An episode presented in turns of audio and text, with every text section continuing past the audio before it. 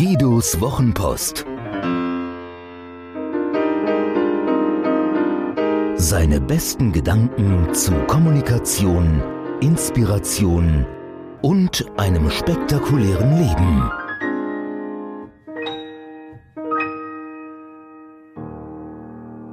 Im Aufzug mit Herrn Peng. Der sogenannte Elevator Pitch gehört zum Rüstzeug des Unternehmers wie Homepage und Visitenkarte. Doch so lehrte mich Herr Peng, kaum einer weiß, was das wirklich ist. Weil wer gibt, gewinnt, kommt hier die ganze Wahrheit über die missverstandene Aufzugsfahrt. Herr Peng fing sich im fernen China den Motorsportvirus und war schon als Kind besessen davon, möglichst schnell in möglichst schnellen Autos im Kreis zu fahren. Sobald er konnte, kam er nach Deutschland. Nach einer ersten Karriere als Banker macht er sich selbstständig und ließ Menschen in schnellen Autos auf Rennstrecken gegen Geld im Kreis fahren. Parallel dazu war er Persönlichkeitscoach. Mein Coach. Mittlerweile habe ich Herrn Peng ganz an den Rennsport verloren. Er lässt jetzt sehr reiche Chinesen in sehr schnellen Autos auf Rennstrecken für sehr viel Geld im Kreis fahren. Doch an unsere Telefonate erinnere ich mich noch lebhaft. Eines Tages fragte er mich, Herr Augustin, wissen Sie, was ein Elevator Pitch ist? Um die Authentizität zu erhöhen, betone ich meinen Namen auf Gus, so wie Herr Peng das tat, Herr Augustin, also ein bisschen wie Jehova. Selbstverständlich wisse ich, was ein Elevator Pitch sei, gab ich entrüstet zurück. Dann sagen Sie mir bitte, was ein Elevator Pitch ist, Herr Augustin. Unsere Dialoge hatten eine ritualisierte Komik, die wir beide sehr schätzten.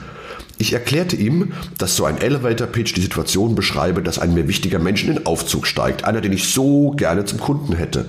Und ich habe die Fahrzeit, sagen wir von zehn Stockwerken, ihn davon zu überzeugen, dass ich das Beste bin, was ihm an diesem Tag passieren wird. Nein, Herr Augustin, sagte Herr Peng. Ich bat ihn, ebenso höflich wie neugierig, mir doch bitte zu verraten, was seiner Meinung nach ein Elevator Pitch sei. Herr Peng ließ sich nie zweimal bitten. Ein Elevator Pitch, Herr Augustin, ist dazu da, damit Menschen, die nicht Ihre Kunden werden sollen, das möglichst schnell verstehen. Bäm. Er erklärte das dann noch ausführlicher, was aber gar nicht nötig war. Welch eine Weisheit! Heute kann ich es auch genau erklären. Ich kann dabei auf das Fan-Prinzip rekurrieren, auf Simon Sinek's Golden Circle, auf Jobs to be done, auf das beste Empfehlungsmarketing der Welt nach Ascentive und all die anderen großartigen Ansätze, denn all diese Ansätze führen auf diesen Punkt, all diese Ansätze führen zum Elevator Pitch à la Peng. Es geht also schlicht darum, dass wir uns so klar positionieren, dass Menschen, also Kunden und solche, die es werden wollen, sofort wissen, ob sie zu uns passen oder nicht. Und bitte auch nur dann Kunden werden, wenn sie passen. Du stehst auf Schlipsträger, nicht mein Kunde. Du lachst erst nach der Arbeit, nicht mein Kunde. Du begegnest der Welt mit Argwohn, nicht mein Kunde. Du magst keine Kinder, nicht mein Kunde. Du findest Juden so komisch, nicht mein Kunde. Du willst alles juristisch abdichten, nicht mein Kunde. Ich könnte diese Liste endlos verlängern. Das Einzige, was diesen Ansatz zerstört, ein schwindender oder verschwindender Markt. Aber dann geht es weniger um Positionierung, sondern um das Businessmodell. Für alle anderen Fälle gilt, es gibt genug Kunden auf dieser Welt und wenn jeder die findet, die optimal zu ihm passen, wird auch jeder glücklich. Ideale Kunden bedeutet mehr Umsatz pro Kunde mit steigender Tendenz, Freude an der Arbeit, mehr Zeit für die wichtigen Dinge, ein spektakuläres Leben. Das Gegenteil. Also Kunden, die nicht zu mir passen, bedeutet schmale Renditen, Bauchschmerzen beim Kundenkontakt, miese Bewertungen, öffentliche Debatten, Hamsterrad, Hamsterrad, Hamsterrad ohne Fortschritt.